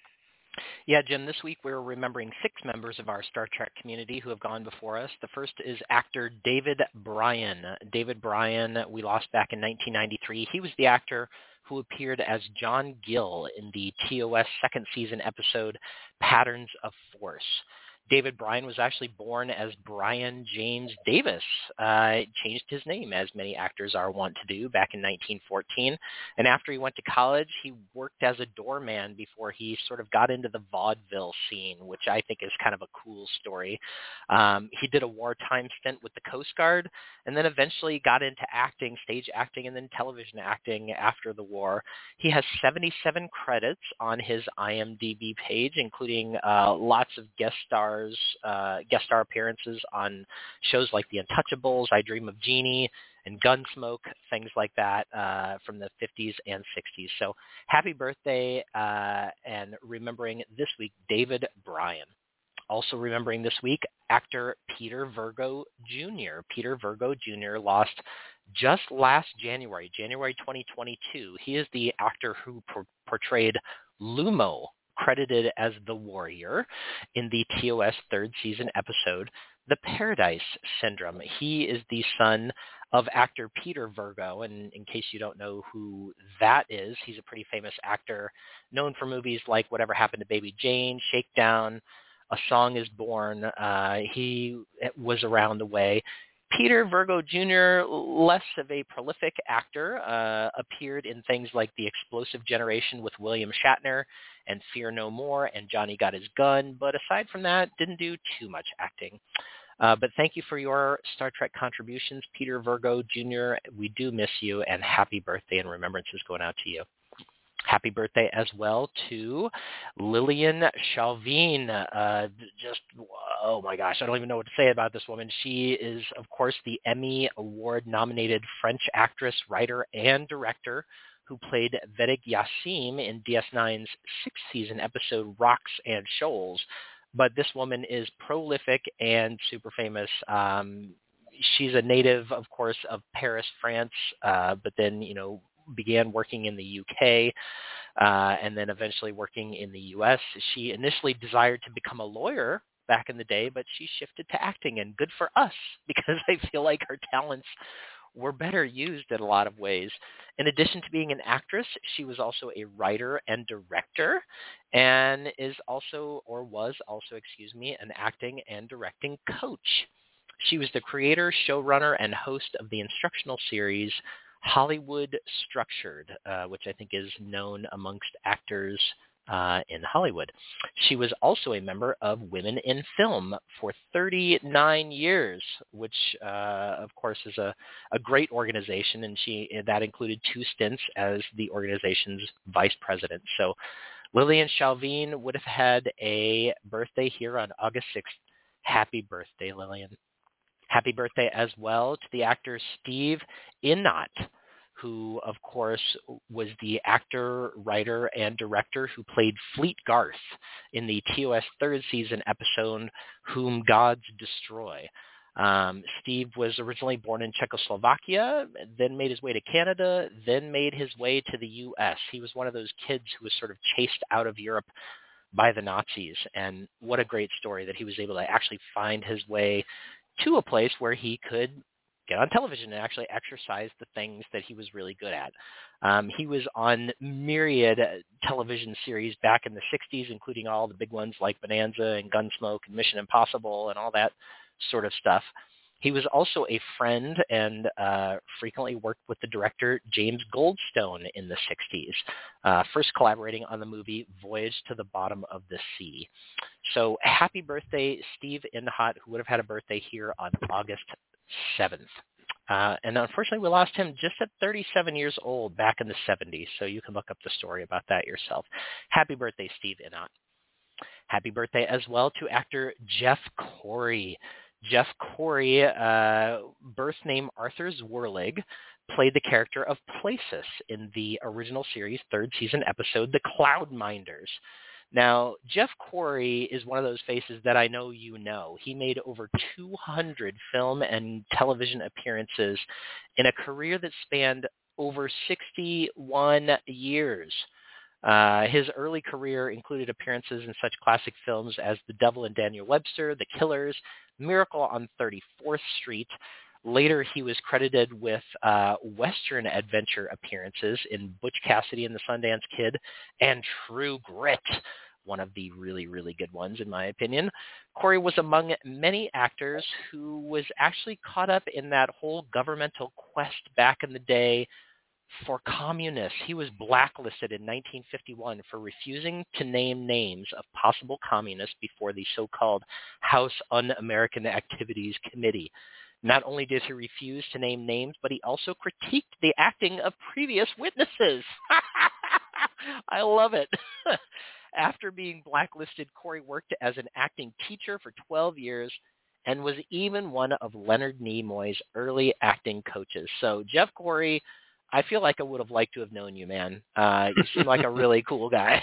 so, Leonard, uh, can you get me a job on your show? I, uh, classes aren't as big as they used to be. I could really use the work. I know. Critiquing the actors of the people on the McCarthy committees is just Yeah, like that's- that that's to me is priceless. just amazing. So happy birthday, yeah. happy birthday, Jeff Corey. Um, lost way back in 2002. I feel like I'm just getting to know you now. Uh, and our final remembrance this week goes out to uh, the First Lady of Star Trek, I believe, or is that Major? I can't remember, I, but I feel like this is who I think of as the First Lady of Star Trek, simply because she's the one who's known as kind of like saving the franchise, right? So we're talking, of course, about Lucille Ball. Lucille Ball, born August 6th, 1911, and we lost her back in 1989. She was the actress and comedian best known for her role, of course, on I Love Lucy, but during the mid-60s, she was the owner and CEO of Desilu Studios, and as such was responsible for approving the initial production of Star Trek the original series. Now, when Desilu Studios bought the Star Trek franchise uh, in 1964, Lucille Ball became, in effect, the first identifiable individual legal and commercial owner of what was yet to become the Star Trek franchise. So as was customary at the times in the motion picture industry, the moment Roddenberry signed his contract, he lost all rights and title to his creation, saved for his created by credit, which you see, of course, in the credits of all the original shows. And then he gets some final compensation for that. But in effect, uh, Ball had, you know, what was interesting was that she bought the franchise, but she didn't really understand what it was. There's a really good story about the fact that she actually misunderstood the premise of the show that she had bought and was under the impression that she had bought a show that dealt with Hollywood stars traveling to the South Seas for the USO, visiting fighting troops in the Pacific. Um, cracked me up because she believed in the show without entirely knowing what it was, but she was super busy lady too.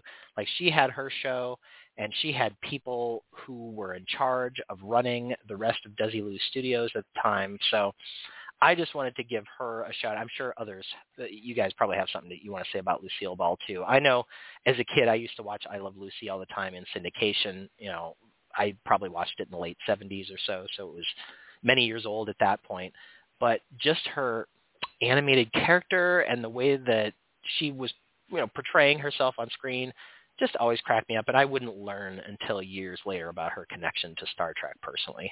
Um, but thank goodness for it, right? Absolutely. Yeah.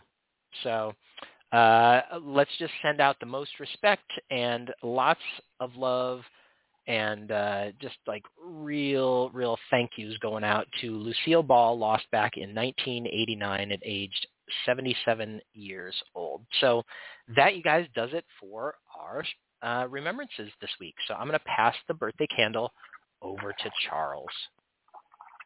Okay, thank you, Eric, and hopefully I get time to get a few birthdays so I can get a little bit of news in. Start off with a happy birthday to Lauren Tom, actress who voiced Captain Nijin in Star Trek Lower Decks first season episode Cupid's Errant, Errant Arrow. A little bit about Lauren. The first show that she did actually was Facts of Life back in 82. But some of her voice work I was I really liked was Superman, the animated series, Batman Beyond, Futurama, King of the Hill, and many others. Happy birthday to Sean, Sean Count Clements, actor, writer, comedian who played Benar in Star Trek's Lower Decks third season episode, Trusted Sources. Peyton List, American actress who played Narissa in the first season, uh, first season of Star Trek Picard. Some of you actually may know her work in the series Cobra Kai. Happy birthday to Leland Orser. Appeared as Gal in Star Trek Deep Space Nine second season episode Sanctuary. Lavak in third season episode Dot the Die is Cast. Jarn in Star Trek Voyager fourth season episode Revulsion. And Loomis in Star Trek Enterprise's third season episode Carpenter Street.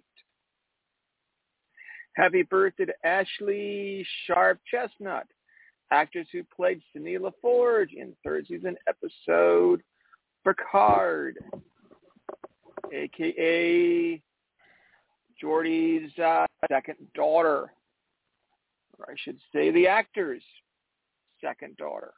Happy birthday to Daniel Hughes Kelly from Elizabeth, New Jersey, who appeared in Star Trek Insurrection as Jeff, who's maybe well known for playing Mark Hardcastle in the series Hardcastle and McCormick and appeared in several soap operas.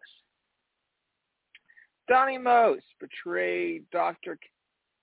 Kadan in Star Trek Voyager's second seventh season episode Workforce and Workforce Part 2. But most of us know him much better as Potsy in Happy Days.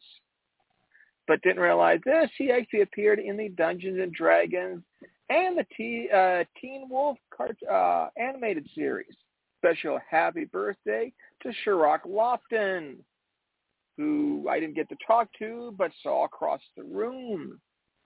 Played the regular role of Jake Sisko in Star Trek Deep Space Nine in 137 episodes. And a happy birthday to Catherine Hicks, who played, and I know why Jim gave this one to me, as Dr. Gillian Taylor in Star Trek IV, The Voyage Home. Also appeared way back in the Bad News Bears TV series. So now I'm going to toss this flaming candle. It's getting down a little bit over to Paul so he can do all Hey. his birthdays. Thanks, man. I'll make sure to be brief. Uh, go through here. Hey, real quick, one minor thing I got to mention on Donnie Most, man. He was Ralph Malph, not Potsy. Just got to Okay, clear that sorry. up. Just being a rabid Happy Days fan, I'm I'm compelled to. It's been so long since I've seen the series, but I love the series. I can't believe I'm defending Potsy. Well, there you go. That shows you how my bar is sank, right? All kinds of birthdays going on here. We're going to move through them fairly quickly because we're trying to get to some news. So first of all, happy birthday to Clayton Rohner, who portrayed Mark Jameson in the Next Generation first season episode two, Short a Season. Happy birthday, Clayton. Birthday greetings also to Louise Sorel, who played Rayna Kapec in the original series third season episode Requiem for Methuselah, a young lady with a rather striking secret she is not hip to herself. Pretty wild. Happy birthday to Valerie Wildman, who played Nevala in the Voyager fourth season episode Message in a Bottle. Good stuff. Birthday greetings to Ron Marasco, who played Tellus in Enterprise second season episode Carbon Creek, one we've discussed on this podcast. Happy birthday, Ron. Uh, I love this next one. Huge birthday greetings to American legend Keith Carradine from the Carradine family of acting luminaries. Keith Carradine is a singer and actor we acknowledge here for portraying A.G. Robinson uh, in the Enterprise second season episode First Flight. But Keith Carradine is a legend uh, from early in his career in the Robert Altman film Nashville that he actually won an Oscar for for songwriting uh, for that particular picture, all the way up to like more recent things like Deadwood, uh, right, which is a pretty recent uh, piece of work from him that was on uh, then HBO. Uh, but if you have never seen it, seek out a really early Ridley Scott picture. Uh, it was actually Ridley Scott's first uh, feature. It is a movie called The Duelists with Harvey Keitel, where he and Keith Carradine played uh, feuding officers during the Napoleonic Wars. It is amazing. One of the most visually stunning pictures you'll ever see. Every frame is like a painting, and it's Keith Carradine at his best. So in addition to Star Trek, he's done all these amazing things.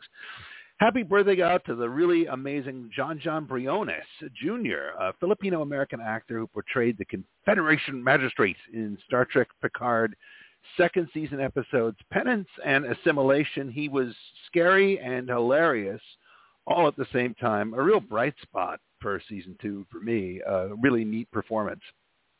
Happy birthday to Adelaide Kane, actress who played Sera in the next, uh, excuse me, the uh, Strange New World second season episode Tomorrow and Tomorrow and Tomorrow. Birthday greetings to Amanda McBroom, a California actress who played Captain Phillipa Louvois in the Next Generation second season episode The Measure of a Man. Probably one of the greatest characters ever in Next Gen, I think. Uh, Lavoie is a tremendous character, and that's one of the all-time great episodes ever of Star Trek, Measure of a Man. Finally, for me, happy birthday to American actor and singer Brett Gray, who voices Dal R'El in Star Trek Prodigy. Brett Gray, hang in there, man. I don't think that your time uh, voicing Dal is ended. Someday we're going to find a home for your franchise show there because you're doing absolutely great work, and we're thrilled to have you voicing a main character in the Star Trek uh, universe. You're doing a phenomenal job playing Dal and making him a wonderfully compelling and likable character. Passing the microphone over to you, Jim, to continue. Absolutely. We'd like to say happy birthday to the awesome, incredible Michelle Yeoh, uh, Chinese Malaysian Oscar-winning actress who played Philippa Georgiou in Star Trek Discovery, as well as the Mirror, use, Mirror Universe version of herself, and she'll reprise that role on Section 31, the made-for-TV movie. Happy birthday to Michelle Yeoh. When she kicks Lorca in the face when he's behind her, blows me away every time. Season one of Discovery. Happy birthday, Michelle Yeoh. We also want to say happy birthday to Melissa George, the Australian actress who played Vina in Star Trek Discovery's second season episode, If Memory Serves. If you guys remember, they had that awesome flashback where it starts off with Jeffrey Hunter and then it fades into Anson Mount. Just to let everybody so know, so good. It's not the Mirror Universe; it's the Prime Universe. Check it out. They did a great job with that. So happy birthday to Melissa George. We also want to say happy birthday to Evan Evagora, the Australian actor and model who played Elnor in the first and second season of Star Trek Picard. I had the pleasure of meeting him at Trek Long Island, and he was so freaking cool. I, I can't tell you.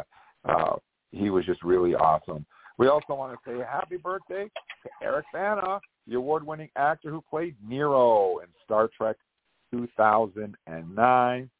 We want to say happy birthday to Brooke Bundy, who played Chief Engineer McDougal in Star Trek The Next Generation first season episode, The Naked Now. One of many chief engineers we went through in the first season.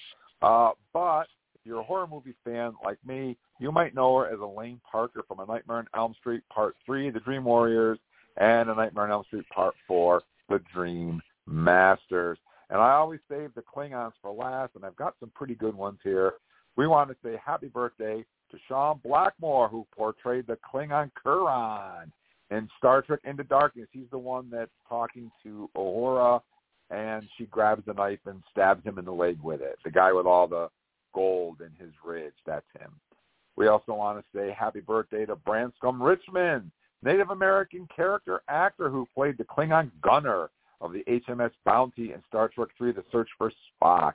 He's the one that gets the lucky shot against USS Grissom, and Commander Kruge blows him away and calls him an animal. So happy birthday. We also want to say happy birthday to Shannon Cochran, who played Katila the DS9 preemptive strike. She also appeared in Defiant as Talara and appeared in Nemesis. We are remembering her tonight as playing the incredibly, the awesome uh, Sirella in Deep Space Nine. You are cordially invited. Remember Sirella? Everybody remember who she is? Yeah, she's Martok's wife. And there were some great scenes between her and Jadzia Dax. So Qapla' to Shannon Cochran.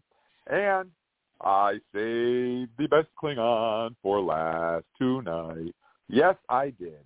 We want to say happy, happy birthday to Bruce Horak, the Canadian actor and artist who played the Aenar Hemmer in the first season of Star Trek Strange New World.